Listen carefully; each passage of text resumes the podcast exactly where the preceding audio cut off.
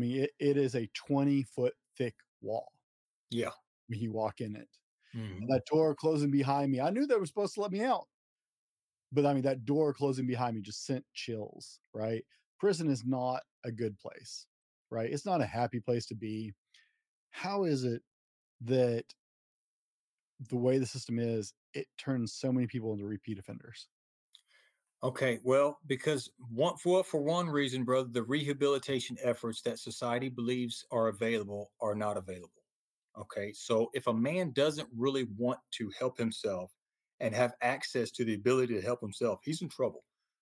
Any idiot can go to prison and lift weights and play spades all day. I won't waste another minute, no, I won't. Here's the million dollar question. How do men like us reach our full potential, grow into the men we dream of being, while taking care of our responsibilities, working, being good husbands, fathers, and still take care of ourselves? Well, that's the big question. In this podcast, we'll help you answer those questions and more. My name is Brent, and welcome to the Fallible Man Podcast. Welcome to the Fallible Man Podcast, your home for all things man, husband, and father. Big shout out to Fallible Nation. You guys make this possible, and a warm welcome to our first-time listeners. My name is Brent, and today my special guest is Steven Snook. Steven spent nineteen years in the federal prison system, including three hundred seventy-seven days in solitary confinement. Today, Steven is a very different man, but he has an incredible story to share. Steven, welcome to the show. Man, Brent, thank you, brother. Steven, we're, uh, we're, we like to start things with a little bit of fun. So I've got a multiple choice question for you. Okay. I'm going to play the little game. You guys, if you're listening to this, wherever you're listening to it, play the game with us. Don't cheat. Don't go look it up during the rest of the episode. Question: in New Zealand, what is it legal to fly in a hot air balloon with? A, a dog, B, a bicycle, C, a violin, or D, a rooster? I'm going to say a rooster. A rooster. All right. Remember, guys, that's the answer we're going with is a rooster. And we will get that at the end of the show. Find out if Steven is right. I love weird laws in interesting places, like some of the most absurd laws they put on the books for no reason other than some politician somewhere had to like create a law so his name was in the books. Steven, before we go down the road of who your backstory and stuff like that, who is Steven Snook today, right now, in this moment? Well, I'm going to tell you that he's not he's not the rooster anymore. And uh, I had to go with the rooster because that was my nickname for years in my life, the rooster. And uh, it kind of came from an Alice in Chains song um, called Rooster. So mm-hmm. if, you, if your audience is familiar with that old tune right there, that's uh, that's a, me in a synopsis of who I used to be. Who I am right now, brother, I am a man of God. Without question. I'm not a man of God that is a religious man. I would never try to put somebody on the Bible or hand them a Bible and tell them that Jesus loves you. I'm a man that has counted the cost. I've seen the price of what this is and what it takes to be able to help a sick and dying world, to really be able to reach out and help somebody. I've counted the cost. I've agreed to pay the price. Uh, just to tell you something that you I, you don't know this. There's no way you can know this. But I just finished a twenty-one day water-only fast. Not what they call in America a Daniel fast, which the Bible doesn't describe as a Daniel fast. It calls it a Daniel morning, okay? A biblical, true biblical fast. No food, just water, twenty-one days. Why would I do that? Why would I press in like that? Because I need all of God, all of him, that he can use me and work through me to help people that have been abused in their life or that have been strung out on drugs or that have been in prison or that are currently in prison. So I'm willing to pay that price for them, brother. All right. Steven, I, and I'm I'm a huge Alice in Chains fan. I, I grew up in that age group. Uh, Nirvana, I remember Nirvana when they were a garage band and all of the, like the Seattle grunge scene. Uh, I love Alice in Chains. In fact, that that is on one of my normal playlists is Rooster. So, Steven, what is something just absurd that you like to do right now in your life? Absurd? Well, yeah, you mean you probably caught me off guard a little bit right there. I love lo- I love fasting for long periods of time because mm-hmm. I never come out of that without having experienced something from God. Um, this past fast right here on day fourteen of this fast, I was laying on my couch and the Lord took me into a vision And in the vision, there was a guy sitting on the floor with a black hoodie on, with the hood tied over his face with just a little hole there in the front. So I walked around the man to look at his face. I couldn't see his face. So I stepped back away from him. I said, Lord, I don't understand what this is. I can't tell what, who the man is. He took his hood off and I could see that he had this short buzzed hair and he had, about half of his face was in a shadow. So I couldn't see all of his face. He's like his whole head and face was in a half of a shadow. I said, Lord, I believe I know the man, but I need that shadow to remove. I can't tell who he is. And then the vision went away. So I picked up the phone. I called my son. I have an adult son. I said, son, do you have a black hoodie? He said, no, Dad, I ain't got a black hoodie. I said, okay, I'm just checking, man. If something happened over here, I don't tell people when I'm fasting like that. So I just told him something happened over here. I hung up. I laid back down. I started thinking about it. My phone went off. I reached down and picked it up. I had a friend request on Facebook. I looked at the man's Facebook profile picture, and it was the exact picture that was on that vision. Half of his face was in the shadow and only the other half. I'm going to show you the picture on my phone. I accepted it, recognized the man's name and accepted it. I said, man, what you doing, man? Where have you been? I didn't even know the man was alive. This man used to sell kilos of cocaine for me, man, twenty years ago. He said, bro, I've been watching you on social media, man. Please don't stop what you're doing. So it meant a lot to me because the Lord confirmed that vision. Now watch what happens. Two days go by. I'm laying in the bed. It's day sixteen of that water only fast. My body hurts. I'm hurting now. About ten o'clock at night, I crawl up in the bed. Phone rings.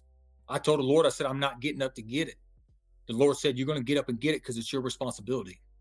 So I crawled out of bed. I went out here and I grabbed a hold of that phone. I said, hello, hello, hello. I did this for about thirty seconds, man. It was that dude. I seen it on the caller I D. So I hung it up, went to walk back in my room and the phone rang. I picked it up. I said, what's up, dog? He said, bro, that's the craziest thing I've ever experienced in my life. He said, I'm here by myself. My phone's across the room. And I just heard this voice saying, hello, hello, hello. And it was you, man. He said, my phone just called you, man. I said, let's talk a little bit, man. Something's going on. What's going on? Come to find out, man told me he'd got born again fourteen years earlier. And he walked away from the Lord. He felt like he was extremely lonely. He couldn't find men that were like him, that were hard, aggressive men that had been criminals or that were real bold men. He couldn't find men like that in the church. I said, brother, you ain't alone no more. God ain't put us together like this by accident. And now we're going to put this thing together. We're going to take that same drug crew and we're going to use it for Jesus. I love it. I love it. Steven, what purchase of one hundred dollars or less have you made in the last year that's had the most impact on your life? Purchases I made in the last year for yep. under one hundred dollars. Boy, that's tough right there. Man, what would it be, bro? I guess a steak. you know, you do, you do twenty years in jail, man. Hey, can I put this picture up here, man? I want to cover the man's name up. So you need to cover the man's name. Can you see that? Yeah, yeah. That's the profile picture, brother. That's For the all, vision. That was in the vision, bro. Who takes all a of you listening? Picture? Check out the video to see that picture. Uh, the video will be on YouTube and on. Um, shoot, I just went blank. The other one. TikTok. Uh, no, I, I have a backup. All my YouTube videos. I also have a Rumble account. Oh. Awesome. Just in case YouTube ever decides to get tired of me. Uh, they, they like to decide randomly who's offensive and who's not. So, and when you start talking about truth, they, they tend to get a little, uh, you know, happy about closing people down and shutting people off. So I have a backup account on Rumble at all times to make sure all my videos go to both. So guys, the, the picture of the guy's face is just exactly what he described. Like, I mean, just word for word, exactly what he described. And I can definitely see how a good steak, man, would, would be a huge impact yeah. uh, after that kind of stretch. What is something people should know about you up front before we really start to dig in? Man, I'm passionate, man. I'm a passionate, passionate man, man, about what I stand for. Um, a big part of who I am and what I stand for is not just to help as many people as possible with every breath that I have left on this earth, but I like to reach men like you do. That's why I respect you and what you're doing, because the way that I read the Bible and the gospel of Jesus, Jesus never called a soft man to be a disciple. He just didn't do that, brother. He called hard men, bold men of faith. You know what I mean? And unfortunately, what I see out here in the church since I've been out now for about a year, it's got a lot of soft dudes in it, man. And guys got to step up, man, because the women that are in the church are, are actually looking at some of these dudes, man. And they're like, look, man, you got to step up. You got to be a little bit harder than that. You are not going to reach a drug addict or somebody that's been abused in their life or somebody that's been in prison or jail or somebody that's lost and is, is thinking about killing herself with this soft, watered down thing. And I know that's why Jesus picked them hard men, because he could take a man with a little bit of courage and a terrible background, a background. He can make that man an awesome disciple for him to help a lot of people. But somebody else that maybe has a doctorate from Dallas Seminary is soft in his heart, is worthless to the kingdom of God, brother. Uh, I, without going on wild tangents, trust me, you you and I have a lot of agreements about the modern church. Uh, they're they're just, it's has not been. I don't think they've been successful with the way they reach out to men. They tend to soften men up instead of letting men be the men they were created to be. Right? Dead for years, for years, I thought I was going to hell because I, you know. God didn't love men with a bit of an edge, with a bit of a lot of aggression and stuff like that, right? How could I fit in that picture? So I, I totally get what you're saying. And I mean, the Bible's full of hard men that God did amazing things with. Uh, brings a lot of comfort for those of us who have had some color to our past, right? Yeah. Yeah, don't try to soften me up, bro. You know what I mean? With this, whatever they're teaching out here, because I'm going to tell you right now, that's why their prison ministry is so sorry. And they go in there and sing a few tunes and hand a guy a Bible and tells him Jesus loves them. And it means absolutely nothing. But mm-hmm. when you're a former, you know, big time gang member like myself, which men would say big time gang member, I count all that as garbage now. But back then I was somebody in that world. So when I got radically saved and born again and full of the Holy Spirit of God, men still had to respect me in the system, brother. I was in prison in, what, eight different states all over the United States. They still would respect me. They would want to know what happened. And you know what? When I would present that gospel in a different way and say, brother, the way that they've told us about Jesus and about the Father God and about the Holy Spirit, they, they didn't tell us right, man. Jesus, yeah, Jesus died on the cross and, and, and they put him in a tomb, but he rose from the dead, bro. They've been preaching to us a dead Jesus and a live Bible. The Bible's all good and it's true, but Jesus is alive at the right hand. He sent the, the Holy Spirit back down and we can walk in this supernatural life. I expect to hear from God on a, on a basis of at least once every three or four days. You know what I mean? And mm-hmm. when I would present that to these men in prison, they would say, Rooster, how do I get that? I'd say, brother, now we're going to get somewhere because I can show you how to get there, but there's a price. There's no price to salvation. Jesus paid for that. But to get the better things from God, to be able to hear from God and be able to help a lot of people, there's a little bit of a price you're going to have to pay. And it's going to start with some fasting and some prayer. And that's how it really catapulted, man. I told you before we started rolling that uh, I had a friend who worked in the pr- prison ministry for years uh, in Washington State. He was the only chaplain who could walk death row. And that's awesome. It, Kenny, Kenny was covered in tattoos. He was an old, old, hard school one percenter biker. Yeah. He got his wife. He traded a motorcycle for his wife. Yeah. I mean, that's how he traded a Harley. That's how he got his wife. Uh, he old school, hardcore motorcycle. And Kenny did not look like a Bible thumper. So Kenny could walk anywhere in that prison and he understood it. He had spent enough time in prison that he understood the men in there. He understood the way they saw life and he could connect with them. He just, and it was awesome. I see other guys who were prison chaplains is like, dude, I know, I don't know what I'm doing, but you walking in there in a polo shirt and your khakis is not the right approach. I'm telling you now. No, it's not. It's not hitting. Now, guys, we're going to take a break for just a minute and roll to one of our sponsors. And we're going to come back and get into Steven's story in just a second. Now, before we go any further, I wanted to share with you guys, I don't always tell you how much I love doing my podcast. Like, I passionately love what I'm doing. And one of the things that makes my life better as a podcaster is to work with a company like Grow Your Show. Grow Your Show is a one-stop podcast do-it-all. Now, I use Grow Your Show for my marketing, but Grow Your Show is literally a one-stop shop. You can record your episode and just drop it off with them, and they take it from there. It's amazing. If you are interested in picking up podcasting as a hobby, or maybe you're looking to expand your business and use podcasting in that aspect, talk to my friends over at Grow Your Show. Adam will take care of you. I guarantee it. I trust him. He's my friend. He's my business colleague. And I wouldn't trust anybody else with my show. Okay, here we go. We'll go back in. All right, guys, we're back here with Steven Snook. And Steven, I want you to just give us the overview. Tell us your story because it's fascinating. Oh, awesome, brother. I appreciate that opportunity. Uh, let me just run through this real quick, brother. I was born in Hampton, Virginia in nineteen seventy-six.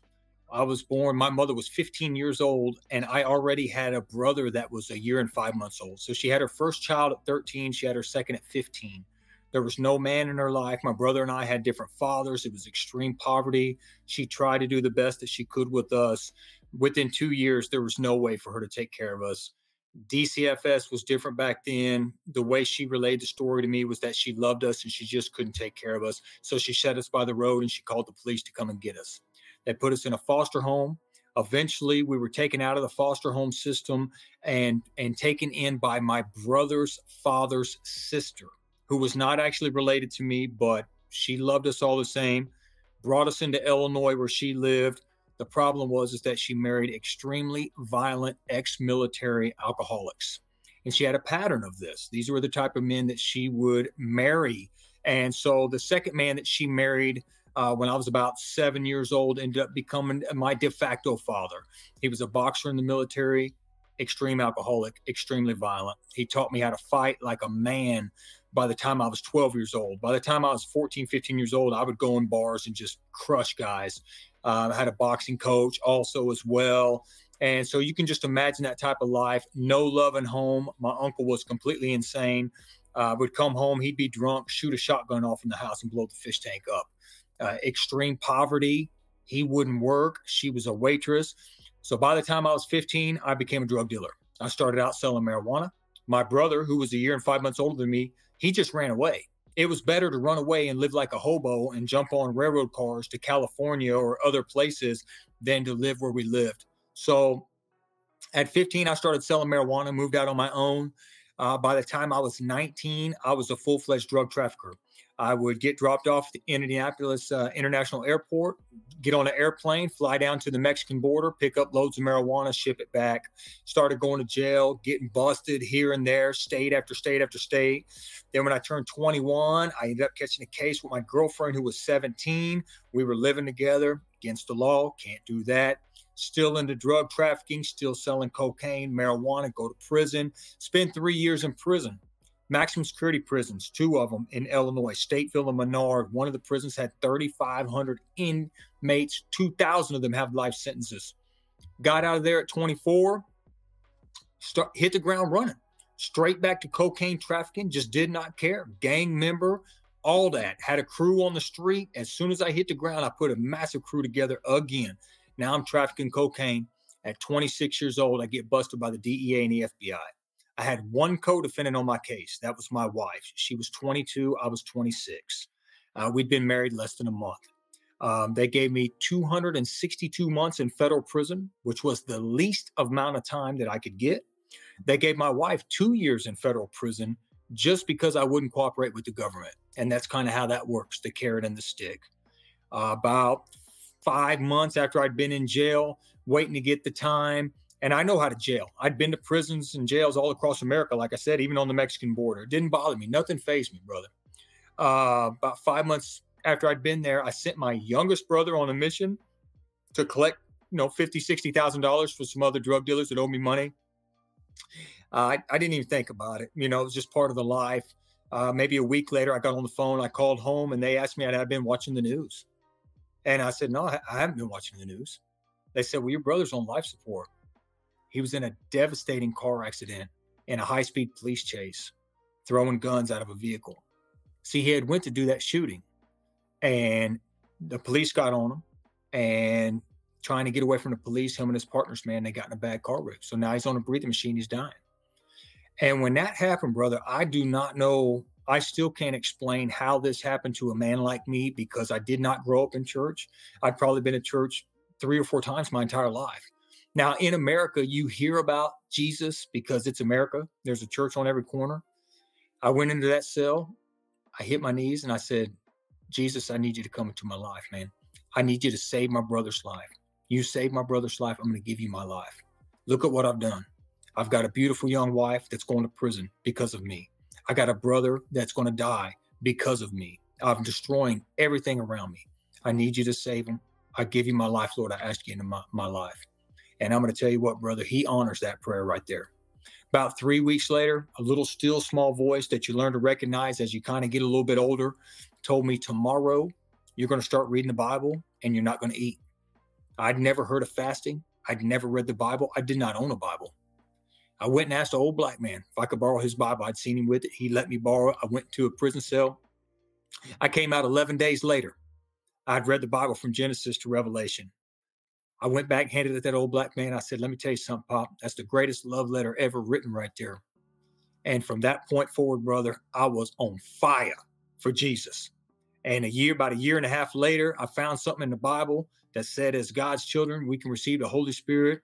I prayed for that boldly. I said, Lord, I'm your child. I'm asking you to fill me with your Holy Spirit by myself. I'm just walking. That little voice said, just open your mouth and let it go. And before I knew what was going on, brother, I had a rumbling in my stomach, started coming out of my mouth. I was praying in tongues, man. I didn't even know what I was doing. Went straight to the prison cell, man, hit my knees, man, looked up into the ceiling and said, Jesus, I knew you was there because I did know he was there. But when I received that, that baptism of the Holy Spirit, it took me, be- it took me beyond the believing and it took me to the point of knowing. And just, it's just been on and on and on, man. Just awesome, awesome since that time. Um, you know, prison's not without its mountains and its valleys. You know, you fast forward a year from there in two thousand five, I'm laying in bed reading the Bible and a dude outside my race comes into my room and disrespects me. I got to get up out of bed. And I get up out of bed and I go give him an opportunity now because I'm a Christian, but I'm not a soft man. And I said, look, the way you talked to me back there was very disrespectful. And when he did not apologize, I crushed him out there in front of about two hundred dudes. He didn't know he was getting ready to fight a one hundred sixty pound white man that had been trained how to fight since he was about eight years old. So I went to solitary confinement, had some awesome experiences with God back there, ministering to dudes, um, you know, and just time goes on. Time goes on, man. You're doing twenty years in jail, which I was, I ended up serving nineteen years. Um, I ended up doing about eight of it in Florida, in Georgia, in North Carolina. The feds can kind of move you as you as they want to move you when you're not close to home. And I'm from Illinois. I did some time in Virginia, then back to Illinois, then back in Illinois in two thousand seventeen. I'm about fourteen years into that federal sentence, and I ended up going to solitary confinement for three hundred seventy-seven days. And it was during that time, brother, that I started a vigorous routine of prayer and fasting. And I, that's where I really learned how to fast three days at a time, five days at a time, seven days at a time, just to press into God. I said, Lord, I need to hear from you. I need you to change the course of my life. And I need you to fill me with so much of you that I can help these hard men around me, these gang members around me. And that's when those type of things started happening. I mean, all the units around me in the solitary confinement, there's four units back there. We're in a former A D X, okay, Supermax prison where officers have been killed right out in front of where we're at. Every wing back there, guys are killing themselves, uh, assaulting staff. When they come to the wing that I was on, brother, we were having Bible study, man. We were having revival back there, man. Dudes were getting born again, man. Two guys back there received the baptism of the Holy Spirit. The police couldn't believe it. It's not because I'm something special, man. It's because I made myself available. I made myself available to God so that he had a man to stand in the gap to use in that position right there. I had C Os coming to my bars, bro, taking their hat off their head saying, hey, Rooster, man, would you pray for me, man? I said, yeah, I got you. I'll pray for you. You know what I'm saying? Because they know they might come by my cell on Friday and come back the next Friday and I ain't had no food. You know what I mean? Because I'm in there praying for Jesus to be able to use me to help these guys back here, these brothers back here that are lost, no matter what their race was. So it was a beautiful thing, man, because guys were getting radically saved, man. They got into the word and they started getting transferred out to other prisons and they would take that with them. You know what I mean? Um, I wrote about it. You know, I didn't want to write about it, but a good partner of mine wrote me, said, man, just write about what's going on, man. I said, I don't want to do it.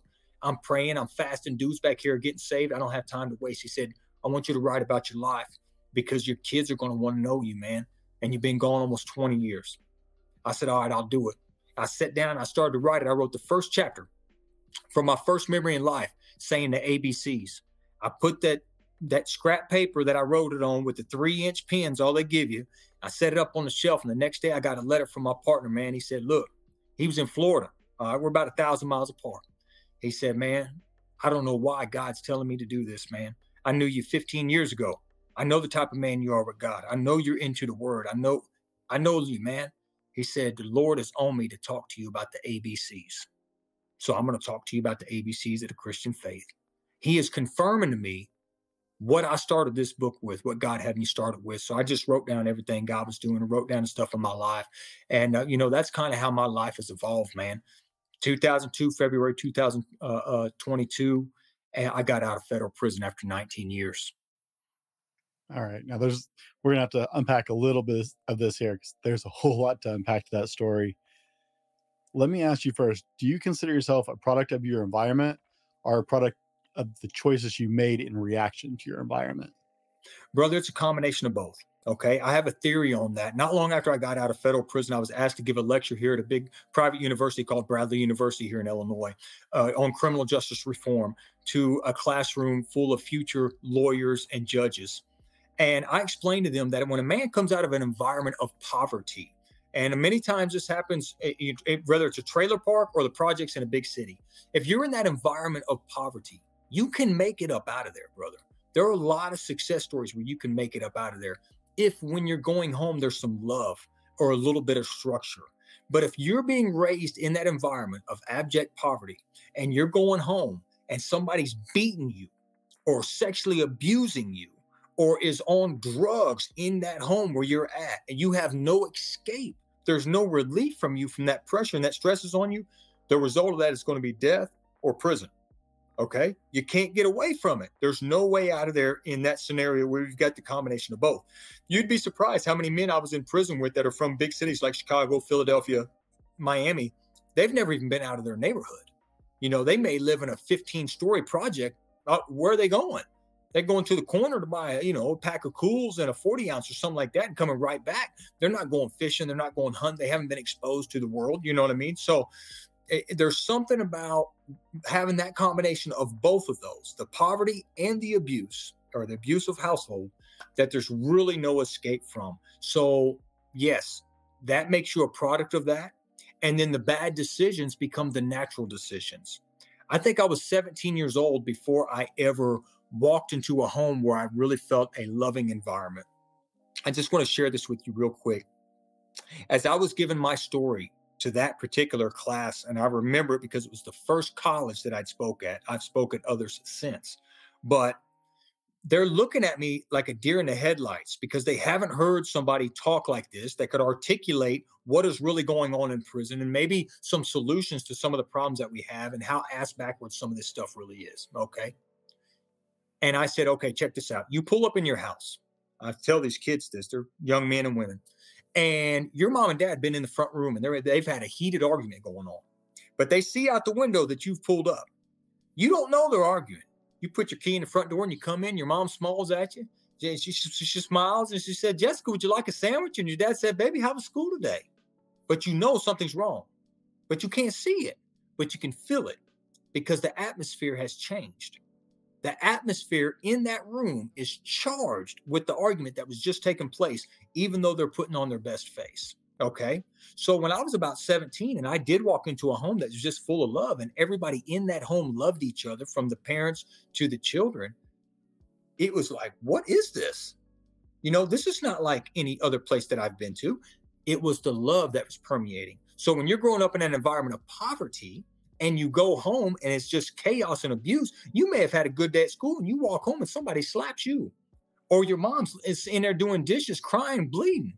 It's just, it's what it is, man. That atmosphere is constantly, constantly charged with that negative force, man. So it's, it, it, it, that cocktail right there, brother, is very dangerous. Yes, you're a product of it. And then it becomes the most natural thing in the world for you to do that. I committed a felony every day from the age of probably fifteen on. Okay. So that kind of leads into the next question is, do you think your life would have been radically different with a positive male role model in your life early on? Oh, I just couldn't even imagine. I just could not even imagine what that could have been like. And at, when I became an adult, I found out that years earlier, uh, some of the coaches from some of the athletic teams I participated on, uh, baseball, football, stuff like that, that they were actually talking about when I was a kid. Hey, I wonder if one of us could maybe adopt this kid. or do something for them. And, and that's the sickness of it, unfortunately. And people, I understand people are hamstrung and there's not a lot you can do. But when you see that something's wrong, you've got to make a decision. You've got to man up a little bit and try to make a decision. What can I do in this situation? Am I going to let the, this situation that I know is going on, that I know that this is happening to this young man, am I going to let him go up and spend twenty years in prison? Or am I going to try to intercede and maybe talk to his folks and say, hey, if it be all right, can he come stay with me and my family for the summer with my son? And we'll go out to Wyoming or Washington State out to support. That would have been all the difference in the world. You know what I mean? So I'm a big advocate for that. Um, I do speak about that at universities. I believe in big brothers, big sisters. Don't get me wrong. Mm-hmm. I love that idea of that. Okay. But it can be a dismal failure for this reason. You go in and you get little Ricky out of the environment that he lives in. You take him to Baskin Robbins, you get him a new pair of Air Jordans, and you throw the football around with him. You take him home the next day. What's he got? Baskin Robbins, played catch with a football and a pair of shoes. He walks in the house. His dad beats his ass. His mom's in there crying. He's right back in it. But if you could take him out of there for three or four months, maybe let him go to a summer camp for free. See, middle-class white kids in America, they get to go to summer camp. Their parents send them off there. It's a great experience. There's counselors there. They learn about stuff from their peers and how to be comfortable around people that's their age, and they learn from the counselors there. These poor kids can't go there. It has to be something that if the government is serious about solving some of these violent crime and crime issues, then they should come on board and say, you know what? Every kid in this trailer park that wants to go to summer camp for the summer from the age of eight to twelve, you can go for three months for free. And I believe many parents would be on board to do that if the mother was strung out on meth or ice or crack or whatever the case may be. And that's just my theory. You know what I mean? I'm sure there's a gazillion reasons why they're not doing it, but I can think of one reason, one good reason to do it, you know? All right. Now, for point of reference, okay, I've got to ask some of the obvious questions that people are going to ask. All of us see T V and movie show, and for a lot of us, that's our only point of reference. What is life actually like living on the other side of the law, living as a criminal, a drug dealer? What is life like in actuality? Uh, it, for me, it was, again, this that was just my life. That was the life that I created for myself. The moments when you're a far away from God like that, your moments of success, what was supposed to be the happiest moments of my life? I've got three hundred thousand dollars. I've got seven kilos of cocaine. I got a beautiful wife and a beautiful girlfriend. You know what I mean? I've got real estate. I'm driving a luxury car. This is it, man. Those are the most memorable, most miserable moments of my life. That's when I was probably closest to suicide, in those moments where I couldn't drink enough and I couldn't get high enough to kill the pain that was in me or the mental the mental problems that I was having. You know what I mean? And, and to me, and again, this was the remedy that I could present to men in prison that suffered from the same things that I did. The remedy was the risen Jesus. If I could present to them that Jesus was alive and he's not on that cross that's on somebody's necklace, but he's alive and he sent the Holy Spirit back down, and that you can, you can hear from God. But not only that, brother, that stuff that's been tormenting you, I can show you how to get free from that through the blood of Jesus. I can show you how to walk in victory every day. Brother, I could be in solitary confinement with no air conditioning in a ninety-five degree heat in Illinois at three a.m. You can sit on the end of your bed with sweat pouring off your body and be singing songs to God with more joy in my heart than I'd ever had in my life. And it wouldn't just be me, brother. It's up and down the hallway. It's contagious. You know what I mean? It's really contagious. So, you know, that's my perspective on that. You know, I have so many prison stories. The ones that I love to tell the most are the God stories, where I saw somebody get saved that couldn't be reached, or somebody that was such a drug addict that they were strung out on drugs in prison. I like those type of stories, but I've got all the others too, man. You know what I mean? My first three years in prison on my state case, I was just a stone cold gang member, man. Hardcore. Took a hit that wasn't mine. You know, I mentioned that to you earlier. I mean, just, I was that guy too. You know what I mean? But there's freedom. There's freedom in Jesus. I will always say that, man, to my last breath on earth, because I know what happened to me. You know, if you look at how contagious that that that really is. I've got two brothers. Both of them have been to prison multiple times. One of them's going to get baptized on Sunday. And the other one was just working in a mission the other day, feeding people. You know what I'm saying? It just, it works like that, bro. What was your mental state when they handed down a twenty-two year sentence to you? I'll tell you what, it didn't, that part didn't bother me. I just, I just I didn't care at that time. What hurt me was that they gave Jessica twenty-four months. Okay. I've got a picture of her in my book. If you see her, she's very pretty, twenty-two year old blonde. We just had a baby, man. We just got married.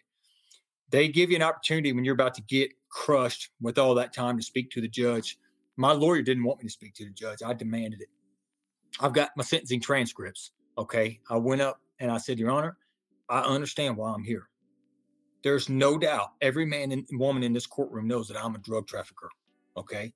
But I don't understand why she's sitting over there next to me at the defense table. And he said, well, I'm going to tell you why. Because the prosecutor filed a complaint. They knew what would happen. And they knew that my hands would be tied and that I would have to send her to prison here today. And you know what? That was before two thousand five. Here's what happened.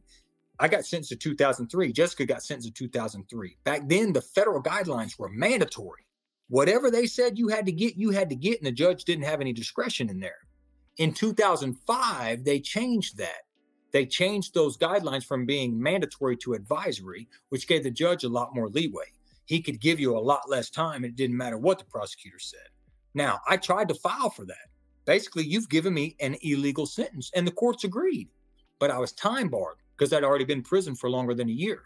So all those years, I couldn't get back into court to get any of that time off of me because I was time barred. So I know a lot of things, brother, that are wrong with the criminal justice system. I helped a lot of men in that way, in the natural as well. Right before I left federal prison, I filed a motion for a, a, a Mexican fella, Hispanic fella out of New Mexico who had fifty-five years. He'd been down almost as long as me. So he'd been down about eighteen, nineteen years. He still had another twenty to go. And something amazing happened. I'm just going to, I want to tell your audience this. I want to keep it blood raw real. Okay. Because I'm real, brother. It doesn't matter to me what people think about me. I know who I am and where I'm headed and what I'm doing. Okay. Obama got elected two thousand nine. In the federal system, all of us that were in there for trafficking drugs, we thought we were getting out. This man ran on a platform of prison reform. Okay, he's going to come in here and he's going to do some criminal justice reform. He went and did a big speech in El Reno Federal Prison in Oklahoma. Man, brothers, we're good. Negative. The Democrats had the House and the Senate. I'm not a politician. I'm not a Democrat or Republican, man. I'm a, I'm a God lover. I'm a Jesus freak, man. I love the Lord. Okay, but I'm going to tell you what's right and right's wrong and wrong.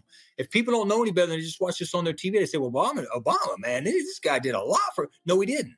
What he did was they passed something called the Fair Sentencing Act, which made that those the other black dudes that got thirty and forty years for a piece of crack that's as big as your thumbnail, they changed the crack ratio from one hundred one down to eighteen to one. But watch what he did. When he signed it into legislation, he made it non-retroactive. So all them young black dudes that was in prison with me that been there three years, four years, five years, that are doing thirty years, they can't get out. They're just like me. They're stuck. We can't get back in front of the judge because we're time barred. So anybody that was already in prison, just wasting away for a little bit of drugs, couldn't get anything. They had it, brother, for eight years. They did nothing. Now watch this. Crazy man Trump gets elected. And we're like, oh, no, man, it's over with. We're laughing. We love the debates. People loved him in prison. You know what I mean? Because he's so funny. But he's talking about giving drug dealers the death penalty. So we're like, man, we're hit. He gets in there, bro. On my word of honor, have your have your audience, man. Guys out there, Google this, man. Get back with me if you want to dispute it, okay? Because I posted a video about it one day, and it got twenty-seven thousand views in four hours on YouTube because of the lies that they tell, okay? Let me tell you what he did, bro. He got into office. He told Jared Kushner, his, his son-in-law, I want you to take care of prison reform. Jared's father had been a federal inmate. People don't know that, but Jared's dad had been to federal prison, so he knew what was wrong in the system. So he got with Cory Booker and them dudes up there. Man, they got prison reform passed. Watch what they did. They went in there and made all them laws that Obama made non-retroactive. Trump said, matter of fact, make all them retroactive. So all them black dudes that was in there with me wasting away with them huge sentences, man, they're in the halfway houses right now, brother. They got out. If they was in there for a nonviolent drug crime doing thirty or forty years or life, my last roommate at the halfway house had life. He's a free man now. because Trump signed that into law. A little bit of common sense. I'll tell you something else they stripped us of. We were supposed to do eighty-five percent of our sentences. The whole time I was in federal prison, brother, we did eighty-seven percent. Every Democrat that was ever in there could have changed it. They knew we were doing eighty-seven percent. Everybody filed on it. We got denied at the court every step of the way. But the law says we only have to do eighty-five. They made us do eighty-seven for decades. That's another thing Trump did.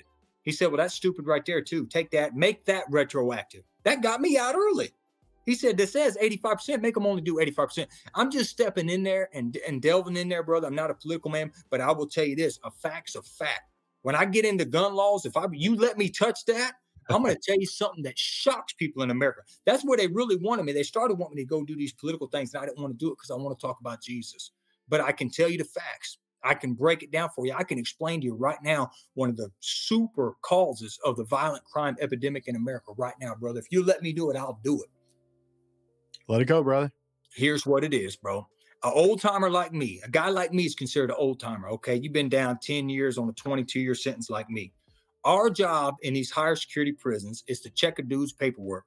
When he comes in the door, he's got thirty days from the time he hits the door to get all his paperwork so we can make sure he's not a snitch and he's not a child molester. He can't be neither one of them two things. Don't be a snitch and don't be a child molester, or you got to get out of here. You can't be in the prison with us, okay? So these, we noticed this about ten years ago. These young dudes were coming in, tattoos all on their face. They're obviously gangbangers. They're M S thirteen or Latin Kings or G Ds or Vice Lords or whatever they are, Bloods, Crips. These young guys are coming in. It was, we we check them in the door. Somebody from their own race or their own car will ask them, how much time you got home? I got uh, forty months. You got forty months? You ever been in trouble before? Yeah, yeah, I just got out of prison. You got forty months? You, ju- you come into federal prison with forty months? You just got out of prison? What'd you do? I got caught with a loaded pistol with an extended magazine. Okay, you got to get your paperwork. You got thirty days to get your paperwork, dog. And if you hot, you better get out of here. We're going to crush you. And they would get their paperwork, and their paperwork was right. That's what they're giving them.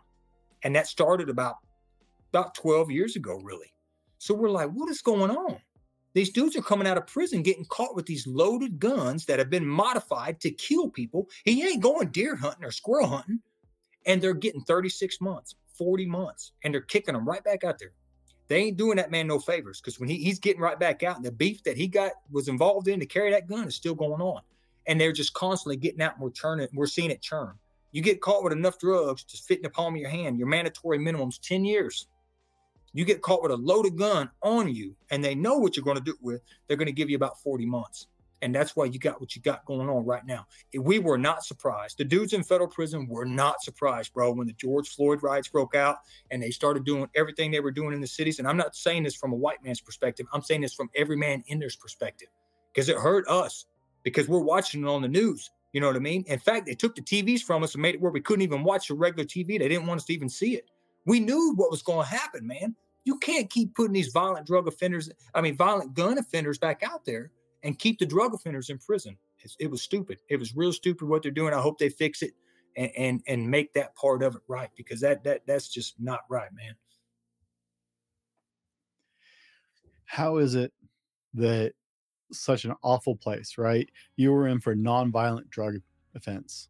Yes. How is it that, I mean, I I've I visited prison to do chaplain work, and you know, I knew I was I was coming into do chapel and I was leaving, right? Mm-hmm. But as I was walking through the doors in the wall, that Supermax.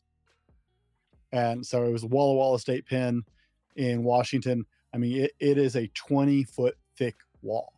Yeah. When you walk in it. Mm-hmm. And that door closing behind me, I knew they were supposed to let me out. But I mean, that door closing behind me just sent chills, right? Prison is not a good place. Right? It's not a happy place to be. How is it that the way the system is, it turns so many people into repeat offenders? Okay, well, because one, for, for one reason, brother, the rehabilitation efforts that society believes are available are not available. Okay, so if a man doesn't really want to help himself and have access to the ability to help himself, he's in trouble. Any idiot can go to prison and lift weights and play spades all day. Okay. And a lot of guys fall into that because that's what their homeboys are doing.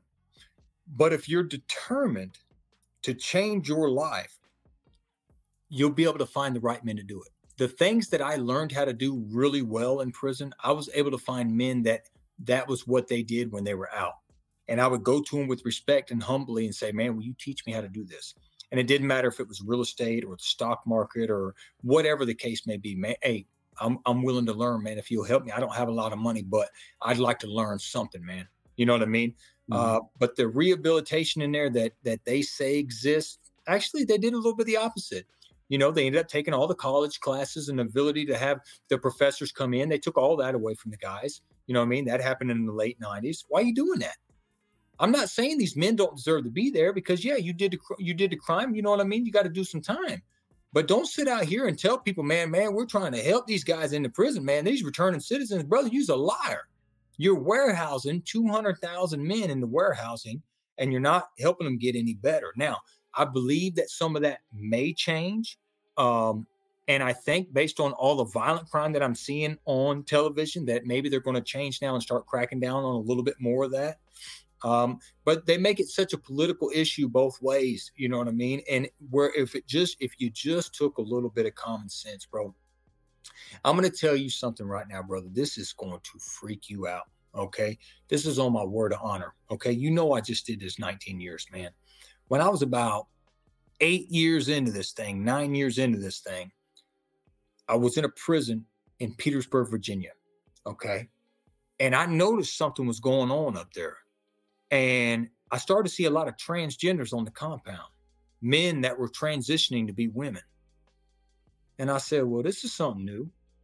You know what I mean? So I got to investigate what's going on. I'm bold with the stuff that I do. You know what I mean? I, I'm like you. I would interview a dude in prison, man, if he'd open the door and I'd be like, man, what you do? You know, what you in here for? How did you get here? Are you interested in changing your life?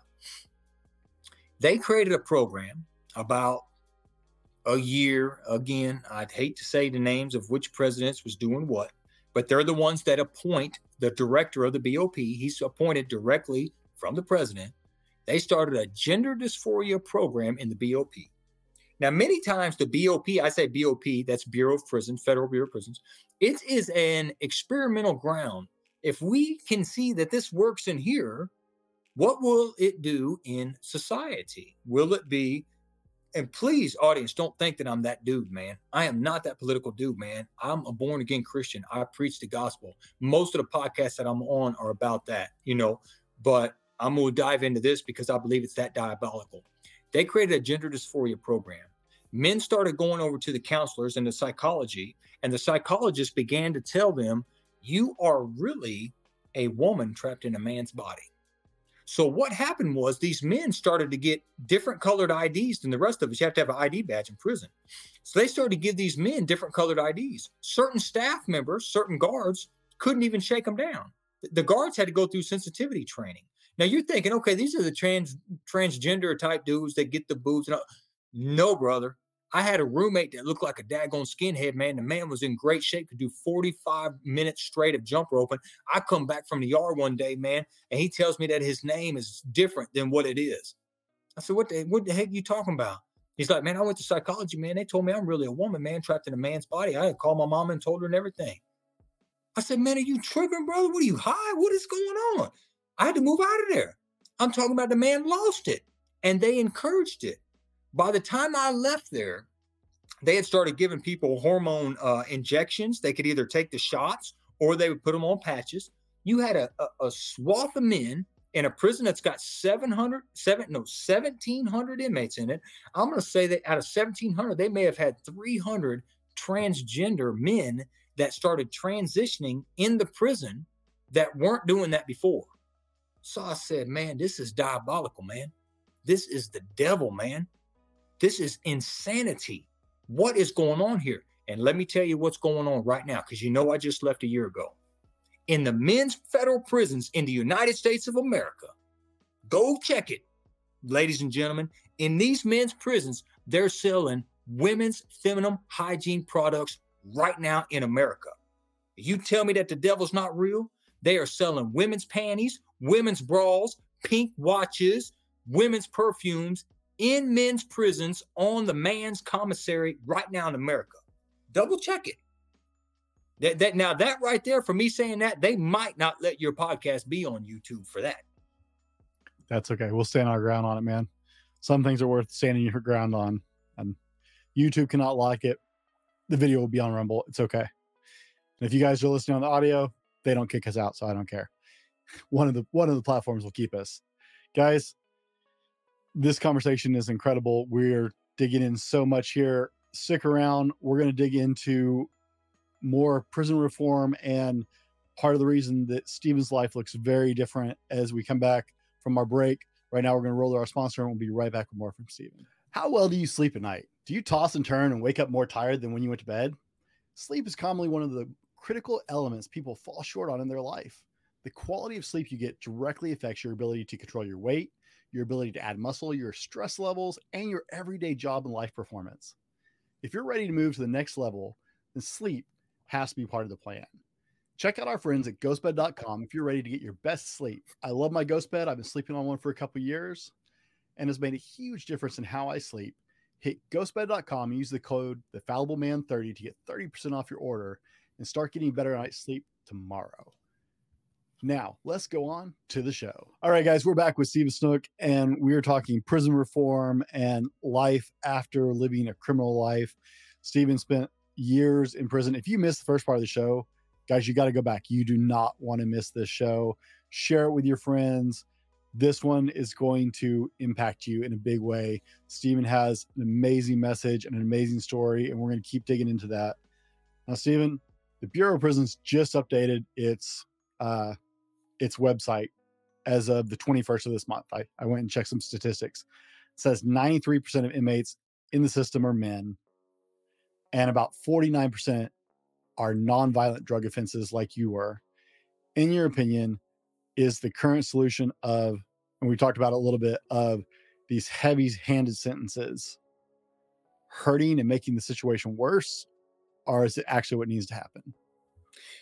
It it's not working, bro. It's not working. Uh, you know, a lot of it's from what I was talking about earlier is because it's lopsided where drug offenders are getting so much more time than gun offenders. And when I say gun offenders, I'm not talking about a guy that bought a gun illegally at a gun show.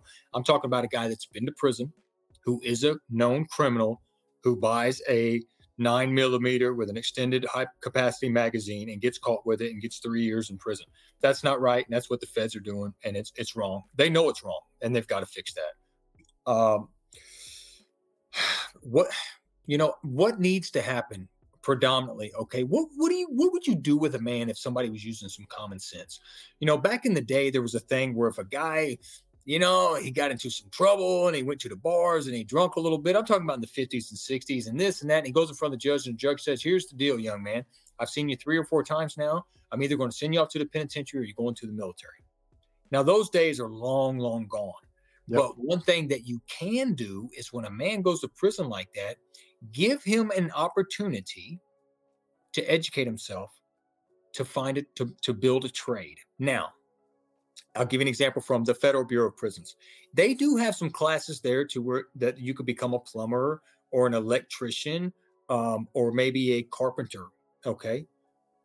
But there's sixteen hundred guys in the prison. There's only about twenty of those spots available, maybe thirty. You got sixteen hundred guys, and every one of them probably needs to learn some sort of a trade. And you've got about thirty slots for sixteen hundred guys. And then you write up a report. Some bureaucrat writes a report and it's just like, man, we're doing a great job in these prisons. Have you seen the, my goodness, the graduation rate? The graduation rate's high. You only had thirty guys. ninety-five percent of them graduated. Congratulations, man. twenty-five guys out of two thousand, man, got something going on.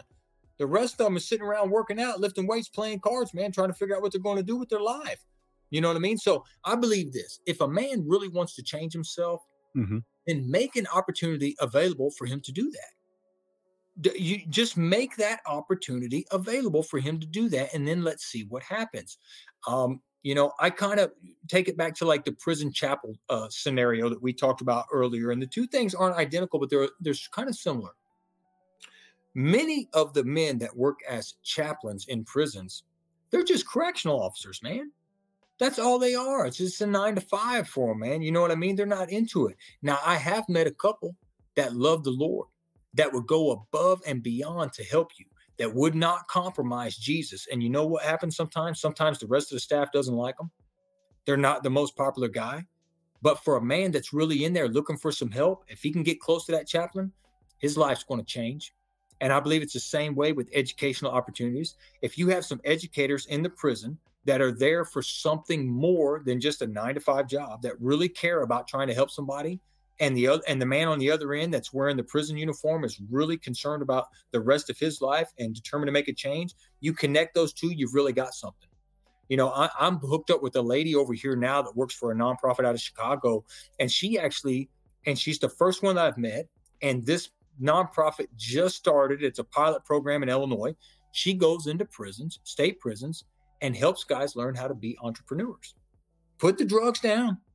You know, you've already got a little bit of a spirit. You'd like to be your own boss. Put the drugs down, and let's talk about opening a landscaping business if you don't want a boss. And let's figure out what that looks like. And that's what she does. And that's a wonderful thing, man. That's one program. I think the state's got about one hundred thousand inmates in it. I mean, I really don't know, man. It's nuts. So, yeah, a lot of that needs to change, brother. Does taking non-violent drug offenders like yourself and putting them in these Supermax facilities with lifers and men in for much more hard crimes impact the rehabilitation of guys in for lesser sentencing or for lesser issues? It, it does. Of course, obviously it does, man, because when you're in Rome, you kind of got to act like the Romans. Okay. But here's what happens. If you're a nonviolent drug offender and you don't have that thirty or forty year sentence, chances are you are going to go to a place where everybody's not getting stabbed every day. The problem is, is when they put that life on you or give you fifty or sixty years, now you are going to a place where you're in there with a bunch of guys that just don't care anymore. You know what I mean? Um, so they try to make that available to where you can step down out of there. When I was in state prison, I was just one of them guys because, you know, because they base it sometimes on your age. Oh, here's a guy that's young, so he's going to be a little bit more aggressive. You know what I mean? And we've got to do this and this and this, and he's going to go up to a high security. The feds do something kind of similar. They have a point system. It's based on your crime. It's based on the amount of time you've got. It's based on your age. So if you're young and you got a bunch of time for drugs, you're going to a higher security prison. But, you know, so it's it's a little bit out of whack. They did change that about halfway through my federal uh, sentence to try to kind of eradicate some of those issues, some of those problems. Definitely the lower security that you go to, the more freedom you have, also the less respect that the inmates have. So for me, the sweet spot is always probably a medium security prison. You're not down in a low security prison where you might have to just slap somebody because he's being disrespectful and doesn't know that you're really a gangster. Okay. Maybe he sees you with a Bible and thinks you're soft and forces your hand. You might actually have to hurt him. You know what I mean? In a medium security prison, there's going to be a lot more respect, but everybody's not getting stabbed every day. When you get up to a higher level of penitentiary, somebody's getting stabbed once a week for sure, you know, and, you know, every day going to chow, your life is on the line. Now, I will tell you something else in America in prison system that is out of whack, because we're in America, and this is the richest country in the world. We can do better, not just with our educational programs in prison or possibly sentencing reform and things like that, but we can do better with the way that we're punishing guys in prison. You know, I went back and told you I did three hundred seventy-seven days in solitary confinement. I didn't even have an incident report for eleven months. They didn't even have a charge against me for the first eleven months. Okay. I probably did a total of three years in solitary confinement between my state and uh, my federal sentence. Um, sometimes it was my fault. Sometimes I get in a fight. They put me in a hole for four months or three months. Okay, whatever. Uh, sometimes trouble just finds you in jail. Sometimes you find trouble. Maybe you lose your way a little bit. But why are you keeping a guy in the hole for a year? You know what I mean? What is going on that you feel like you need to put a man in solitary confinement for a year? He's already in prison. Mental health is this huge issue now. My goodness, brother. Every t- I can't turn the T V on. They're talking about some mental health. We got to do something about this mental health. You walk into prison, man, in a, in a prison with twelve hundred guys in it, you probably got two hundred guys in solitary confinement. What you doing? Because they're back there hanging themselves, bro. I saw three suicides one time in about a five-month period. You know what I mean? So, you know, their remedy for that is not let's make guys where they don't spend as much time in solitary confinement. Their remedy is, well, let's make sure that we give everybody a roommate. so the other inmate can watch the inmate that's really going through something so he doesn't kill himself. Now, what are you doing? You're not helping nobody, man. You're just not helping anybody. You know what I mean? No way that you make a guy spend more than six months in solitary confinement unless he assaulted a staff member or raped somebody. You know what I mean? You just, it's just wrong. You know what I mean? It's just wrong. So that's another thing, brother. They can do better. They can do better. They know they can do better. People know they can do better. And they're just not all that concerned about doing it. You know, and I, I want to tell you something else too, because I do not ever want to, anybody to confuse me as if, um, I've, we've gotten off the beaten path from my normal sweet spot, which is talking about Jesus and the gospel, okay, and getting men led to, to salvation to change their life. But it's okay, because these conversations that we're having right now and the tough questions you're asking, they need to be asked. I don't want anybody to ever think that I'm against law enforcement or correctional officers. There are ninety, I'm going to say ninety percent of all the correctional officers, both male and female staff that I ever met were good people, man. They are doing time. They've got a job that doesn't really pay all that good. It's okay. Um, but they're doing eight hours a day in prison still. So if a man like that does a twenty, twenty-five years in, in that job to retire, brother, he's pulled about eight years of his life inside of a prison, and it wears on you. So these guys are killing themselves too. You know, suicide rate for a correctional officer is very, very high, very high. You know, I, two of the federal prisons I was in, officers killed themselves. Both of them shot themselves in the head. You know what I mean? So um, it's high. A lot of your correctional officers are ex-military dudes, so they're usually pretty cool. You know what I mean? And they'll jam with you, you know what I mean? And talk with you and, you know, just treat you with, but then you got your, your, your butthead officers that just want to destroy everything you've got and take your property and give you incident reports. But, you know, for the most part, man, they're pretty good people. Let me let me ask you, because most people cannot conceptualize, right? I, I've talked about it on some of my shows.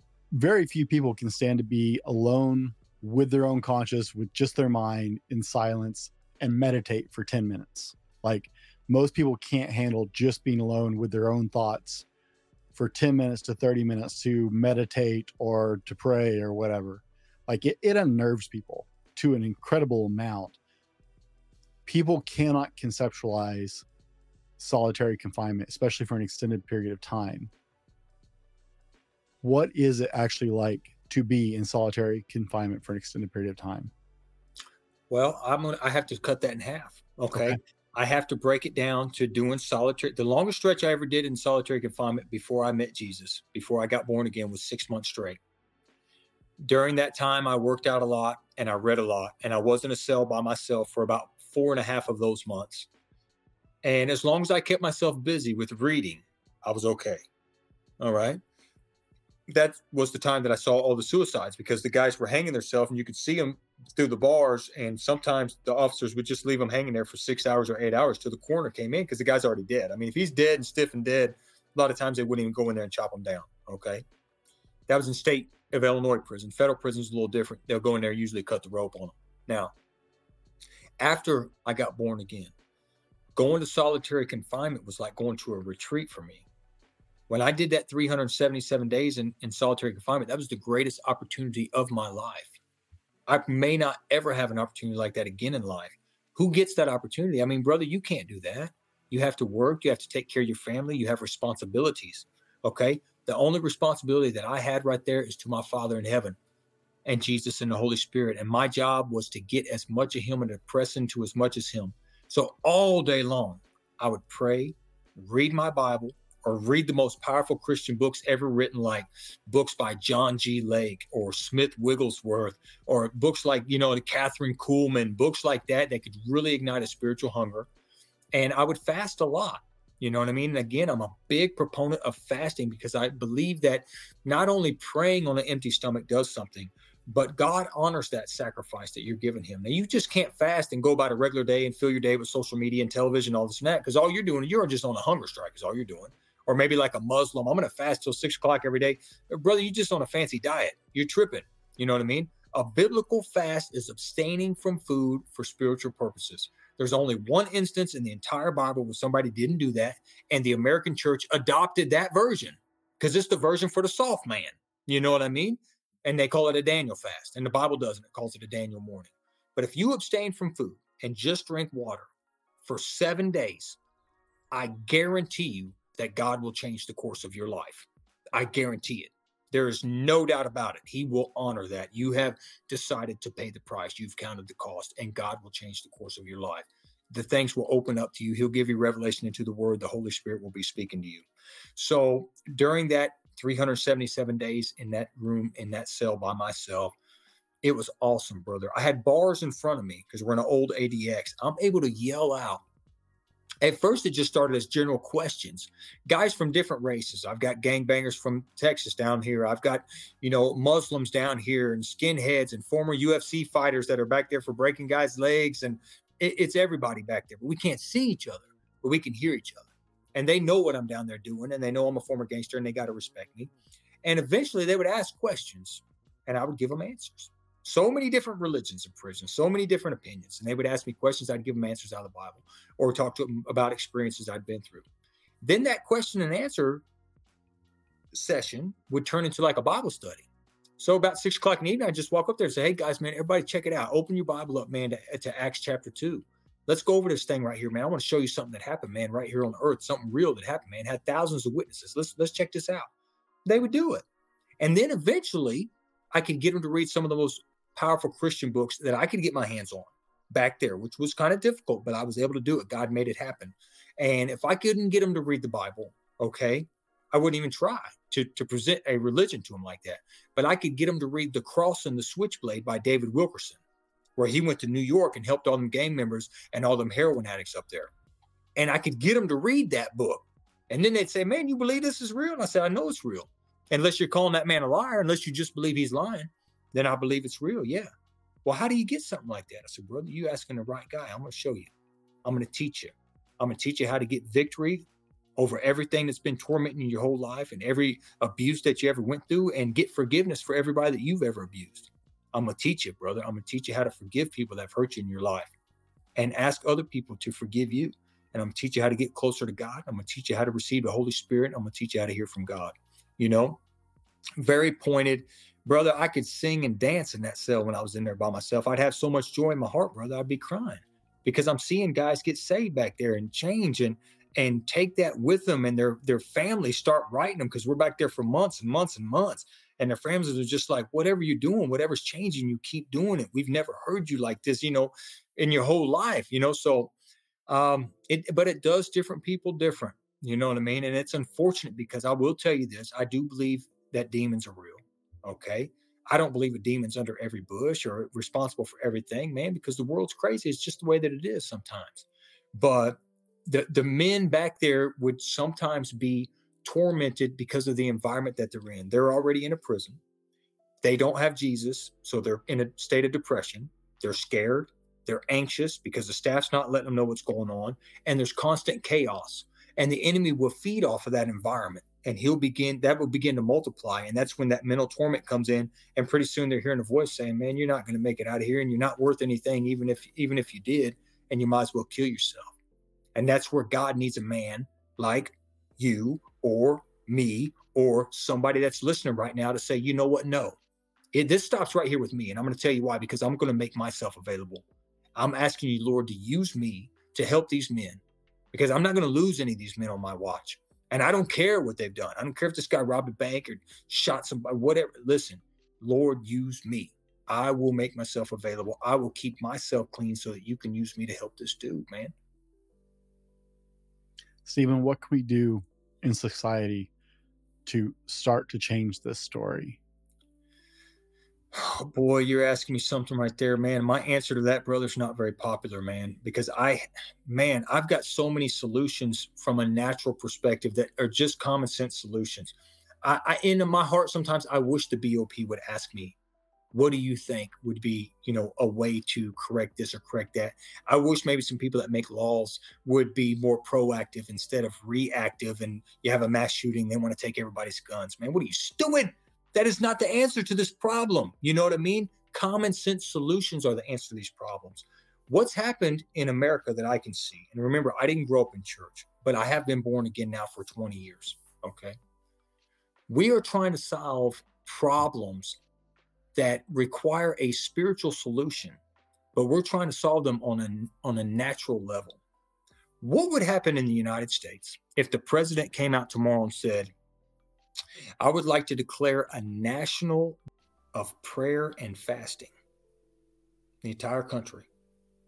I would like every person that's not a nursing mother and is not under some type of health advisory to fast, please, for twenty-four hours. And let's just pray for the United States. I just want to know, brother, what do you think would happen? Now, maybe everybody's not going to do it, but maybe half would do it or forty percent would do it. But I believe you would have some breakthrough, man. If we're serious, man, if we're serious about solving some of these things, man, we're going to have to dig in. We're going to have to dig in. I mean, I see some street ministries that come out here in the city where I'm at right now, man. They've got a violent crime problem. I know these men. I know their hearts are in the right place, man. But you standing out there on the corner out in front of the liquor store, brother, passing out Bible tracts, it's probably not going to do it, dog. It's probably not going to do it. But if before you went out there to do that, if you fasted for three days and prayed for three days and went out there in the power of God and got your mind quiet to listen to for the Holy Spirit, and you had a word of knowledge for one of them guys walking to that liquor store and said, hey, home, can I holler at you for a minute? The Lord wanted me to say this to you. Let me tell you what happens. That man gets saved. I want to tell you a story, brother. I've got to tell you this. This is just awesome. I was less than a year from getting out of prison. I got a brand new grandbaby. I, both of, two of my youngest children are adults, and my oldest daughter is twenty-six years old. Less than a year left. It's almost time for me to get out after all these years. And I have a dream. And in this dream, the Lord shows me this black dude that's in my unit. This dude is a monster, brother. He's a blood out of Saint Louis, and he is in there smacking and punching his own guys right and left. And ain't nobody doing nothing about it because he's a crazy killer, and he's been in prison forever, and he carries a knife. He don't cross my line. I don't cross his because our circles could never cross like that. We're two different type of people. And the Lord gives me a dream about this dude and tells me, I want you to go tell him.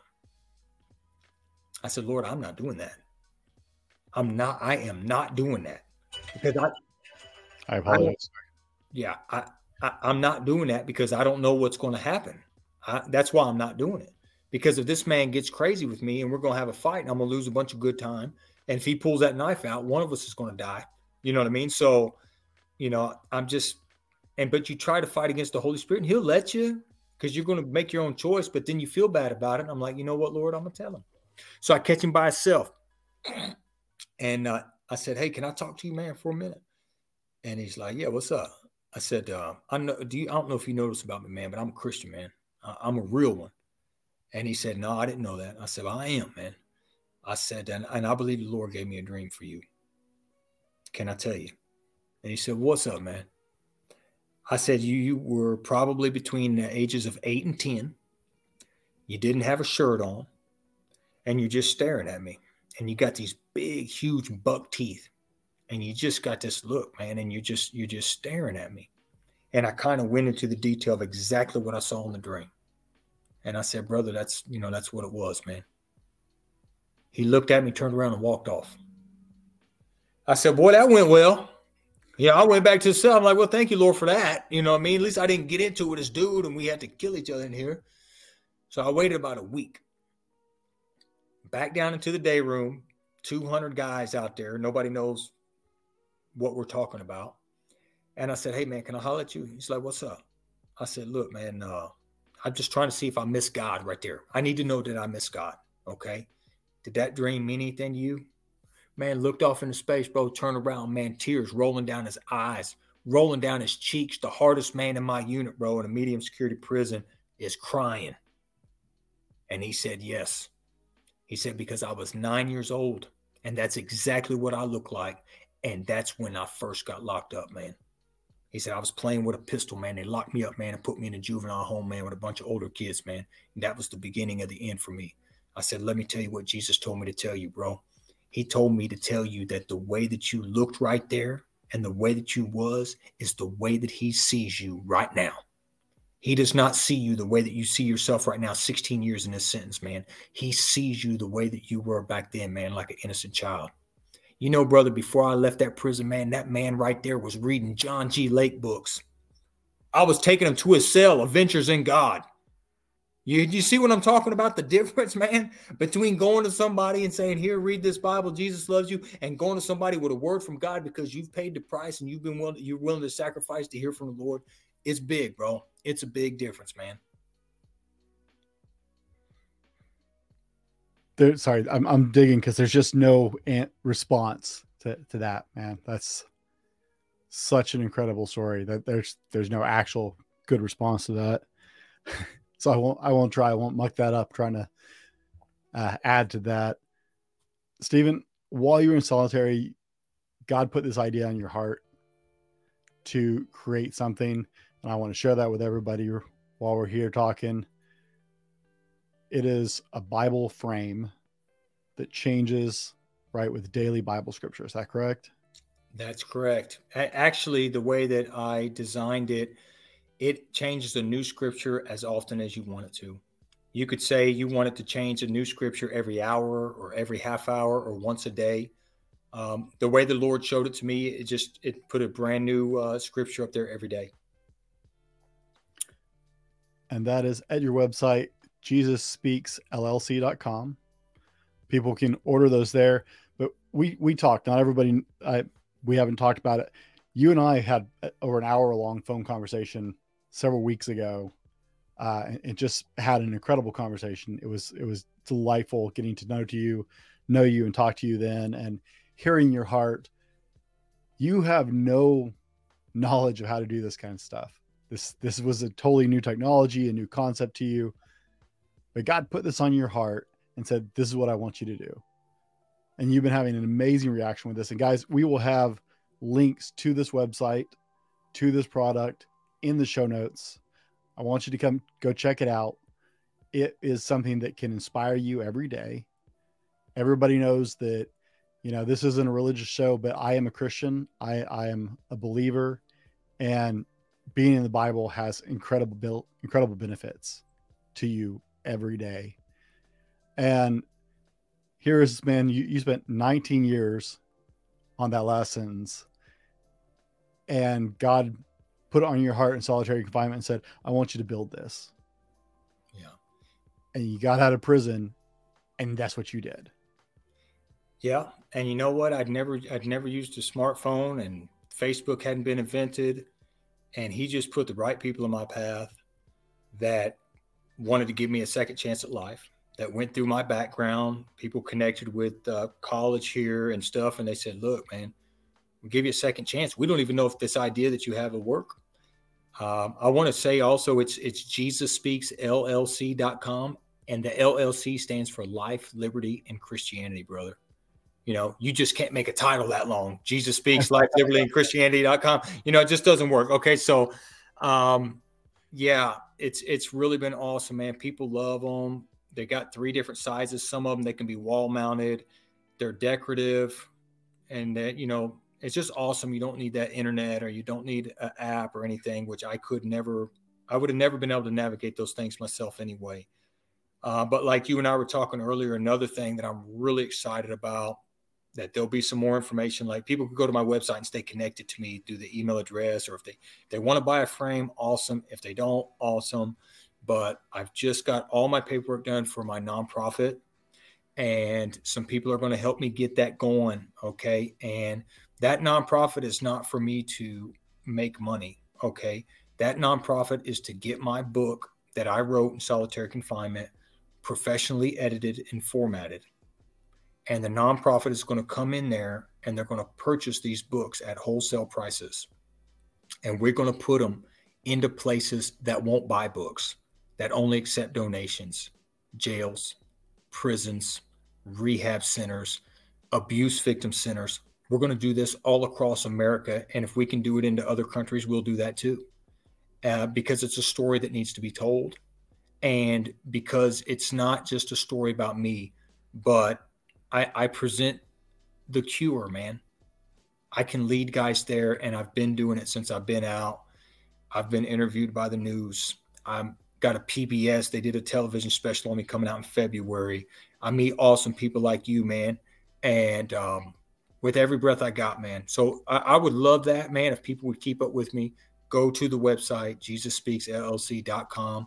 There's going to be a ton more information coming up about the nonprofit too, and just be part of it. And, I, and I'll tell you one of the biggest reasons why, man, is because this mission is bigger than, it's bigger than you, brother. It's bigger than me. You don't know how many lives you're going to change. You know, when I was in some of my darkest hours in prison, bro, I remembered walking through somebody's house when I was a kid that had the Footprints in the Sand plaque up on the wall. And I stopped. It stopped me dead in my tracks. And I read that, you know, the Footprints in the Sand. And the guy's talking to Jesus. And he's like, the hardest times of my life, I only seen one set of footprints. And the Lord's like, man, that's when I was carrying you, bro. I remembered that when I was forty years old. I probably read that when I was seven or eight years old.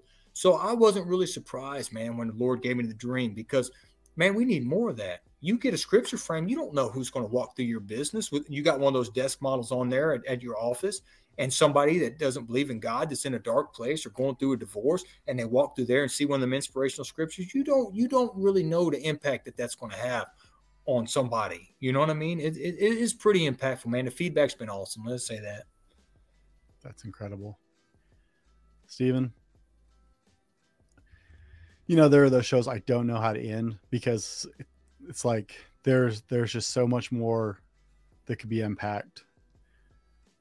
We're gonna have all all your links, all the ways for people to get in touch with you, down in the show notes and the description, guys. As always, we know your nonprofit is coming up next for you. That's your big focus now, and God willing, that's going to go really well. And you're going to start getting those books into all kinds of places that need them. What is the most important thing you want people to hear today? The I think the biggest thing, man, is that whatever you think that you are worth, you're worth so much more than that to God. The God that created all this, man, the earth, the universe, everything, man. He says that the greatest thing that he ever created was you. So no matter what you've been through, and as worthless as you may have felt, um, brother, to God, you're worth infinitely more than that. He is begging for you to reach out to him. He has made it so easy, man. He made it so simple, man. The Bible said he gave every man the measure of faith to believe that Jesus is the Son of God. We've all been given that measure. And I'm asking you, if, if you believe anything that I said today, I'm asking you to just get alone with God and say that doubter's prayer. And say, Jesus, man, if if if you're real, if the Jesus that this man's talking about is real and alive, and you can come into my life and change the course of my life and change my mind, I'm asking you to do that. That's it, brother. That's it for me, brother. Guys, it seems really stupid, but somebody's going to want to know. So the answer to the question in the beginning was, in fact, a rooster. Steven got it right, but that is really so insignificant right now, because if that's what you stuck around for, you missed, and you need to go back and listen to this again, because so much more important things were shared today. Guys, be better tomorrow because of what you do today, and we'll see you on the next one. This has been the Fallible Man Podcast, your home for everything man, husband, and father. Be sure to subscribe so you don't miss a show. Head over to w w w dot the fallible man dot com for more content and get your own Fallible Man gear.